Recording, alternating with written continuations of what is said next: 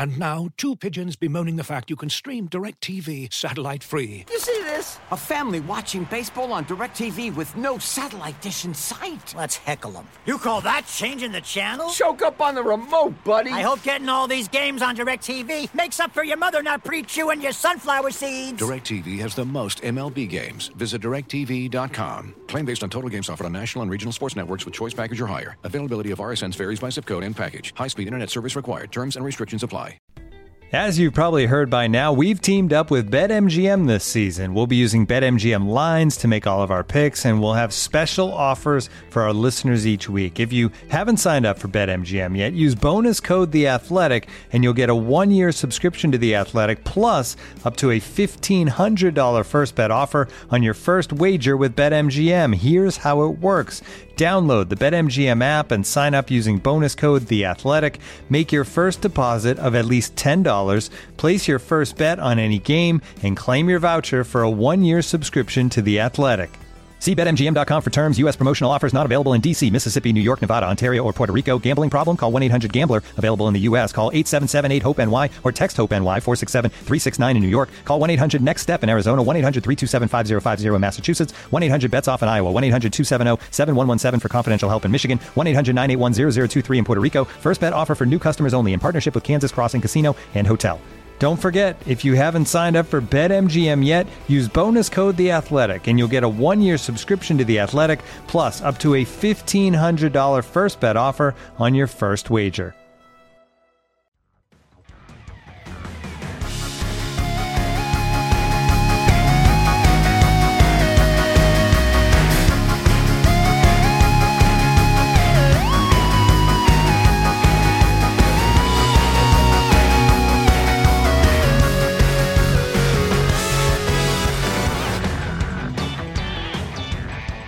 Hello and welcome to Front and Nationwide. This is the Athletics dedicated Blue Jackets podcast. Aaron Portzline with you here. Friday, March 15th. Alison Lukan is there. Hello. And Tom Reed, of course, is there. Hello. Uh, Blue Jackets. You got, I'm always I'm the conservative voice among this sort of talk. This is a huge game, big game, must win game, even when sometimes it isn't necessarily. This tonight is a huge game. Uh, Carolina is in town. Who could have imagined we'd be talking about a huge game with the Carolina Hurricanes uh, in mid March with playoff implications? But it is massive. The Blue Jackets are currently eighth place in the East, second wild card. Carolina is is the holder of the first wild card, seventh in the East. And you don't have to know too much about hockey to know that A, the Blue Jackets need to first make the playoffs, and B, they don't want to be the second wild card where they are now, which means that they would play the Tampa Bay Lightning in the first round. And the Tampa Bay Lightning have just eviscerated numerous teams this year, uh, but Columbus especially. They've won six in a row against the Jackets. They've outscored them 17 to 3 just this year. Columbus does not want to face Tampa in the first round of the playoffs. So a win tonight, I I did the math. I don't think the win tonight even jumps the Blue Jackets over the Hurricanes, but it pulls them into a dead heat. The Hurricanes have played one fewer game, so they would still get the tiebreaker. Um, not to overstate things, but big, big game tonight. The one player I want to start off with that I think has really changed the Blue Jackets look and has really ramped it up uh, say in the last 10 days, two weeks, is Josh Anderson. And we've all talked about how much this game has changed, how the the the uh, fighting and the big hits and all that stuff has gone by the wayside, uh, replaced by skill and speed. But I think Josh Anderson is, is proving, as Tom Wilson with the Capitals has proved over the last couple of years, that big and strong and physical never goes out of style. And uh, this Blue Jacket, I think they're starting to play pretty well. Has there been one player that has elevated his game more, in your guys' opinion, in recent days than Josh Anderson? Alison, you want to jump on that one first? Hmm, I was running through the roster as you were as you were talking this through. I, I I can't think of any. I mean, other players. I think Bob has gotten back to a little bit of a higher level of play, but Yep. there's no one who's elevated, and part of it too is how he plays, which is so noticeable, of course, um, in Josh. But um, as I said on our last show, I think it's not only because he's elevating his play, but because of what his play is, as you just described, that, Yeah. that he's he's the one that draws the eyeballs right now for sure. And I think again, it sets the bar for the rest of the team because that's the way this team has to play. Yeah, Tom, this this kind of play, his style of play, never goes out of style, does it? No, no, he's uh, and I think you guys have both uh, uh, described it very well. You know, at this time of year is uh, you need this kind of play, and he has been uh, he has been a, a he has really uh, kind of set the tone in, in some recent games. Uh, the uh, I agree with uh, uh, with Alison's uh, point on Bob. I would say if we go if we just condense it into a shorter term in the last couple games. I think another great sign is Matt Duchene, who I think is starting, whose game is starting to come on here since the, the Pittsburgh game here uh, in Columbus. Uh, I think on it on Saturday. The days are kind of all run together, but but without question, Josh Anderson in that time frame has certainly uh, been terrific. Yeah, um, we were we were talking with him uh, at length yesterday, Alison, and we've been through this with him before. When the conversation turns to Tom Wilson, and that's such a loaded comparison because you say Tom Wilson's name, and people outside the Washington market think, "Oh, maybe the dirtiest player in the league right now," um, and so Josh wants nothing to do with that analogy. But there aren't many players the size of those guys that can move like they do and have skill. Um, obviously, Anderson doesn't have the checkered past with the NHL um, supplemental discipline crew that Wilson does. But what are the similarities and the differences between those two guys as you see it, Alison? Yeah, I mean, and it's funny too because what he said to us is he thinks he plays with a little more skill than than Tom Wilson, and and kind of took a, a hint that Tom Wilson's, uh, I guess it would be offensive success comes from also how who he gets to play with um, on his line. But I mean, obviously the size, obviously the speed, and, and the difference really is, and whether it is fair, 100% to say this or not, but he, he he hits. This is Josh. Josh hits, but in a different way than Tom Wilson does. Um, and I, you know, his point about the line, as I say this, could be true in the sense that I, I feel like Josh takes more ownership of his line than maybe Tom Wilson does, and that could be because of the talent that he that Tom Wilson plays with. But Josh will just take that puck and streak right to the net, right? Um, so I think there's a little more forwardness, uh, no pun intended, in his offense as compared to Tom Wilson's. Yeah, I mean it is a little. It's it's a cheap shot of sorts from Anderson, Anderson himself, because uh, Mr. Wilson scored his twentieth goal last night for the Capitals. Right. I mean, it, it's not this guy is not the the butcher of Seville. Um, Tom, you you've done a lot of writing and thinking and watching of, of Tom Wilson. I and and nobody wants to admit this because of the stuff that goes with it, but it's effective. And you see a lot of shrinking violets on the ice when he comes over the boards because he's got everybody's attention.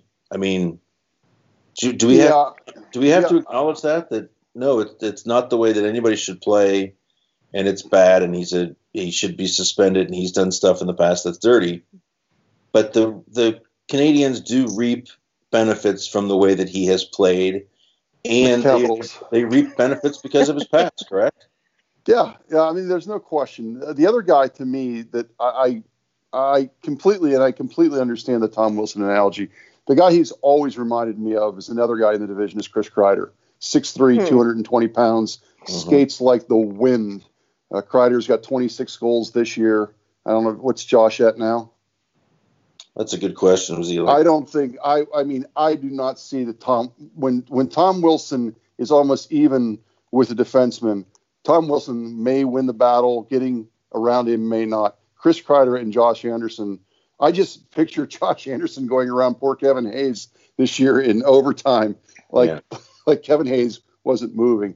And when Chris Kreider gets a, a, a half a step on somebody, he's in on net. And the same with Josh Anderson.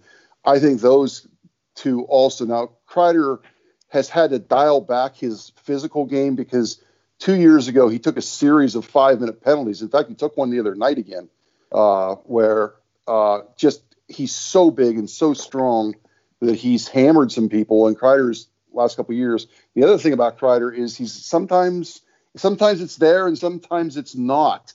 And I think we would both agree, or all three of us would agree, that earlier in Josh Anderson's career and maybe earlier this season, it's like, all right, Josh, we know you can do it. Come on, come on. There's some consistency issues. Recently, no, no, no question. Josh has been terrific, but I, I see a lo- I see a, a lot of uh, Chris Kreider in his game.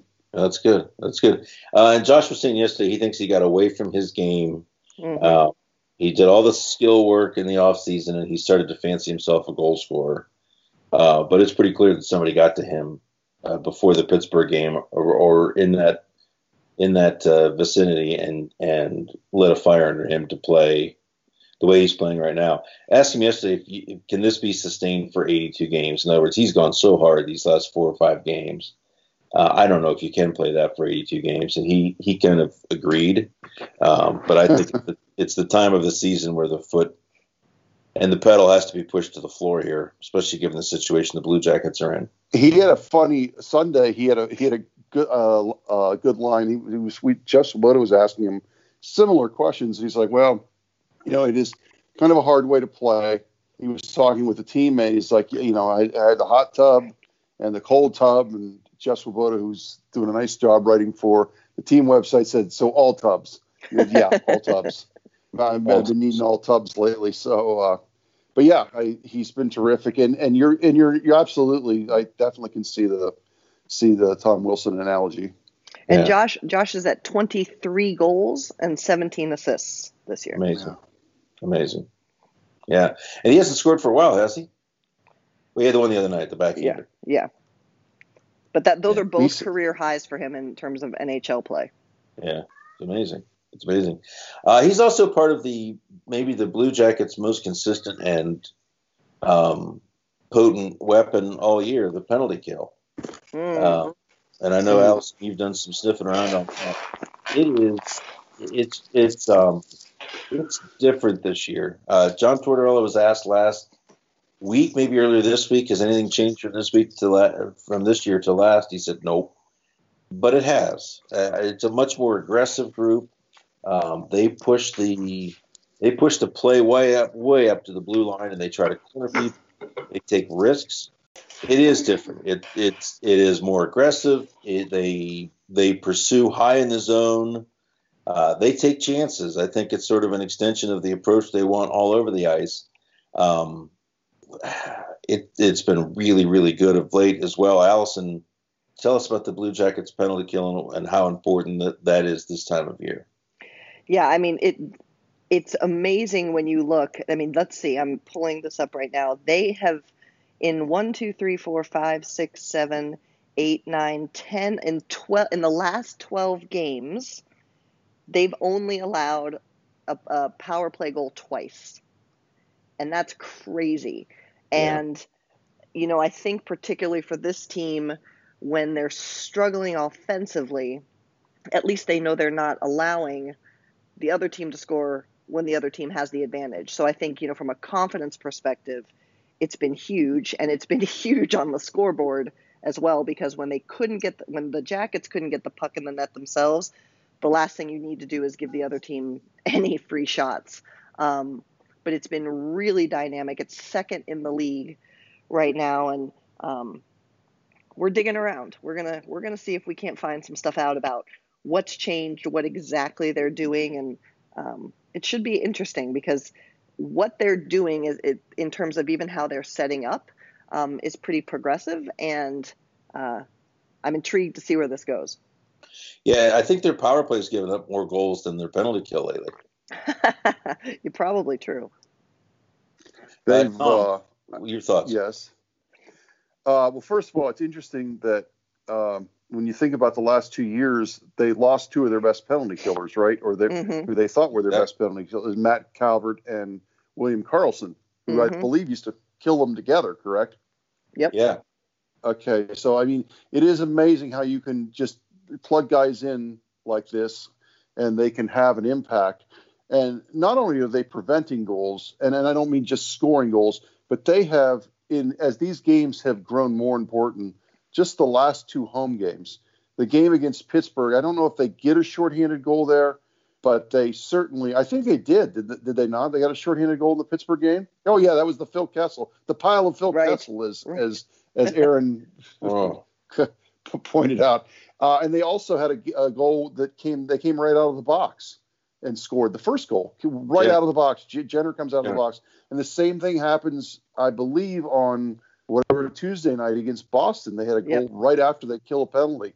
So uh, it's certainly giving them a lot of momentum beyond just you know, stopping scoring. That it's kind of leading them to score lately. So yeah, it's been it's been it's been their most consistent aspect of their game, facet of their game all season.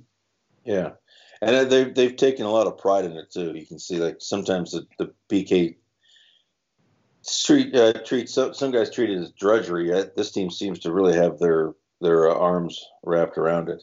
Um, uh, one thing we got to talk about that game on Tuesday, the Bruins game, where I think a big part of it was um, they finally got some bounces. You saw the goal that Dzingel scored below uh, the from below the goal line with a couple of whacks at the puck. You saw Jenner going hard to the net after the Anderson shot to score. Um, all of the stuff that kind of wasn't going in in recent games, the, the floodgates seemed to open a little bit, so that's good news. But in that game was a was a really really unusual scene, and it, it, Tom, you picked up on it uh, after the fact, as we all did. The Bruins come back from five one down, and, ne- and next thing you know, it's five to four, scoring late in the second period. Blue Jackets had four guys on the ice for the five four goal, and they weren't they they shouldn't have been shorthanded, and they were. Uh, take us through this. I've never seen that before. I've never noticed that before. We've all seen too many men on the ice, rarely too few. Uh, Tom, tell us about that. Well, I think it's one of those things that it, it occasionally happens when in a line change, right? You just don't get a guy out there in the flow of the game, where where you're you maybe slow getting a guy off, and all of a sudden the team comes back the other way, and you're only defending with four guys. But this is a static situation. This should never happen. You have an opportunity to change. So what happens is, uh, I believe the groupings that were on the ice were Werenski and Jones and Riley Nash and Jenner was taking the face off. And of course, it's a defensive zone draw. Yep. Um, and they're getting ready to drop the puck, and they drop it, and immediately goes right to Brad Marchand, who uses Werenski as a screen, and they score. Now, if if if the fifth guy would have been on the ice, he would have been over in that area. And I think the Blue Jackets attack it a little bit differently. Now, that again, the puck goes right to to Marchand on the side. So I, I, maybe they don't, maybe they do, maybe they don't, but they have a second guy out there. It's very interesting. Um, you know, John Tortorella, I was not at practice yesterday, but I, I, understand that he was asked again yesterday about it, and he's still not commenting. Is that correct? That is correct. Yeah, it, it's, uh, you know, to echo your point and talking to some other people that have been around the league for a while, they've never seen anything like that. They've never seen a team line up with only four guys on the ice which of course does point to somebody blew it. Somebody forgot to go on the ice. And the the face off, the other th- interesting thing about the face off is it occurs right after Artemi Panarin is let out of the penalty box. Now, correct. Uh, I, fans all remember that that Brett got in this this. I called it a lightweight. You called it a welterweight scrap, and it was entertaining as hell uh, with Charlie McAvoy. And it was a hell of a fight. And of course, uh, listening to Tortorella, Tortorella sounded like Bert Sugar. He was describing it, and he was throwing lefts, and he, he was throwing rights.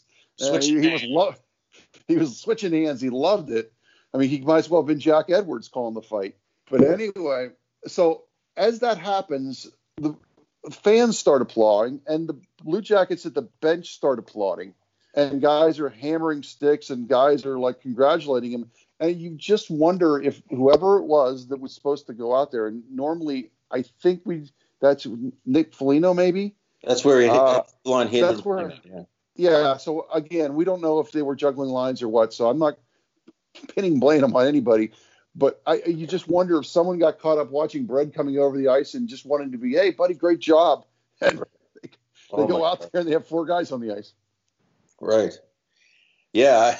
I mean, it's like the kid getting excited about the juice boxes in the dugout and forgetting to take the field.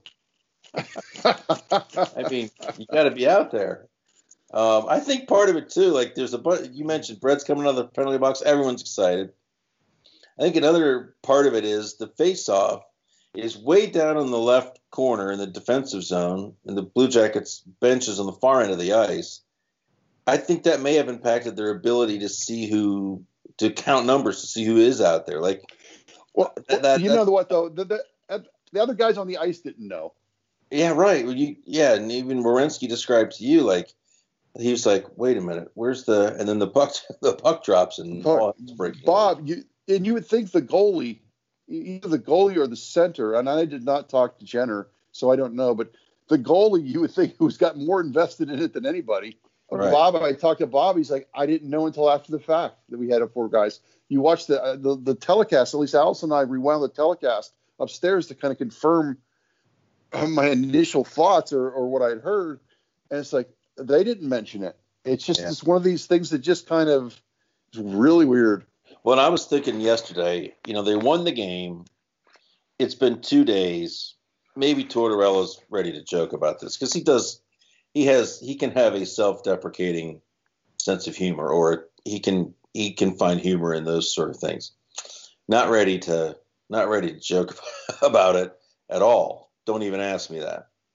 Um, which makes you wonder if you know maybe this is I don't know, Alison. Is this something that's maybe more serious than than we're I, I considering? Because I think it's kind of funny now that they got away with it. Uh, Right. I mean, I, you you made this point in your chat yesterday, and I, and I think the real thing here is this isn't about embarrassing anyone or trying to to call anyone out on the carpet.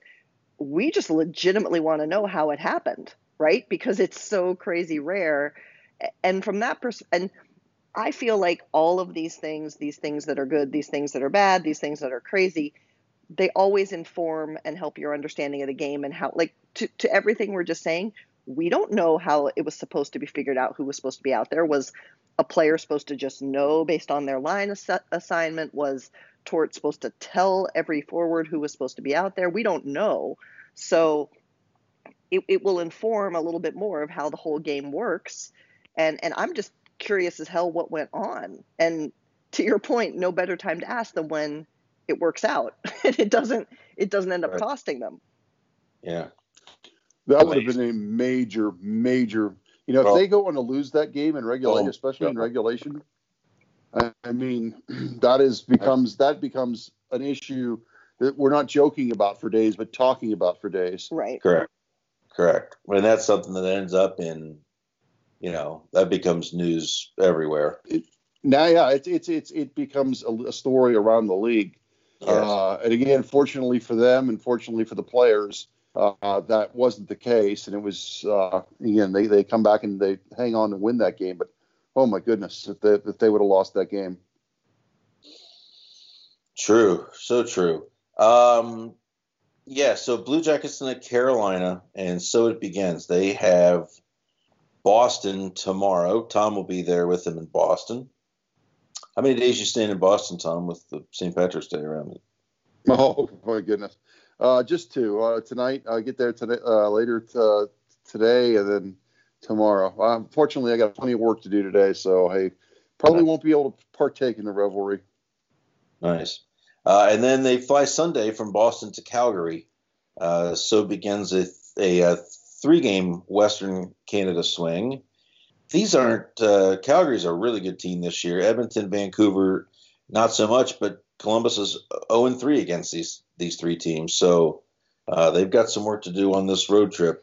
It feels like it's starting to get really interesting now, um, and I'm wondering if you guys look at that Tuesday game is proof that there is an offensive awakening. We have gone over this before, or if you're still concerned about this club's ability to consistently score because they have they've been shut out three of their last seven games, and yet if you look at I think they scored as many games Tuesday as they had in their previous six. Um, they figured some things out here, or that just was that just a game of lucky bounces, Alison?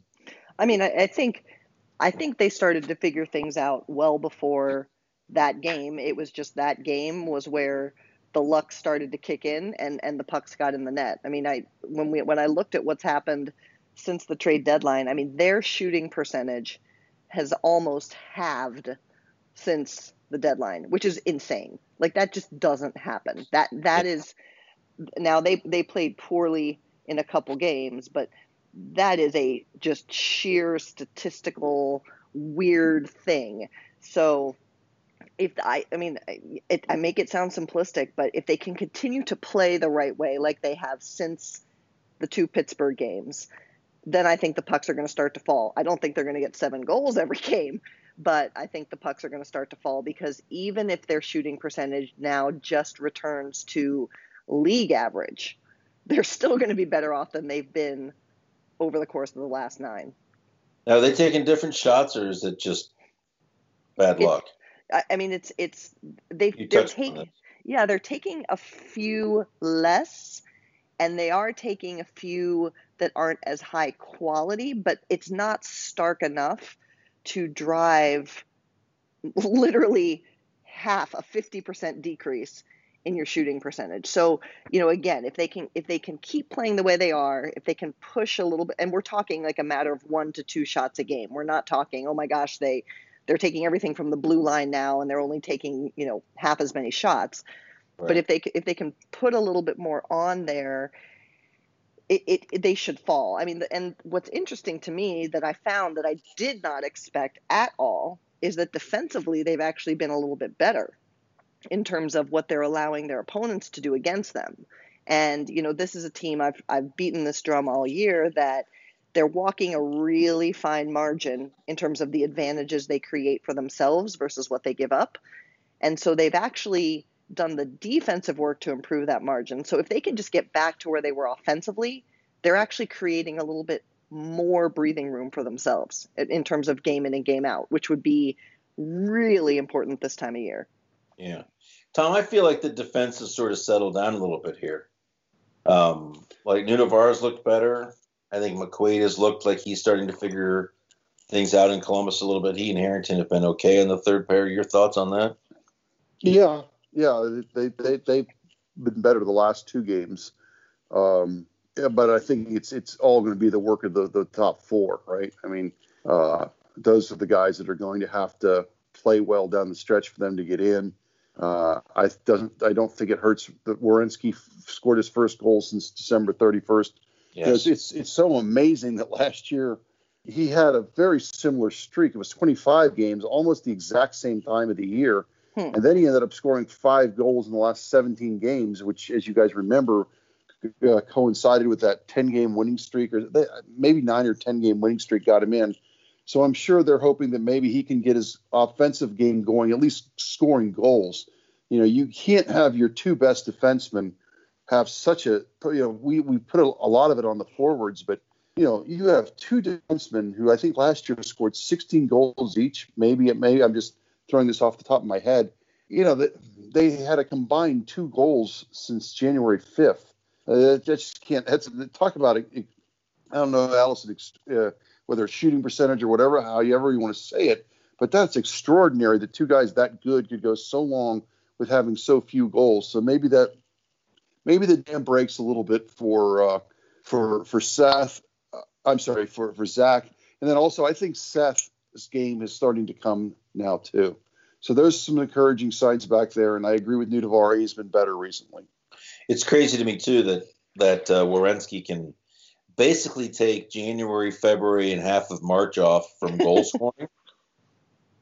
from goal scoring and still has 10.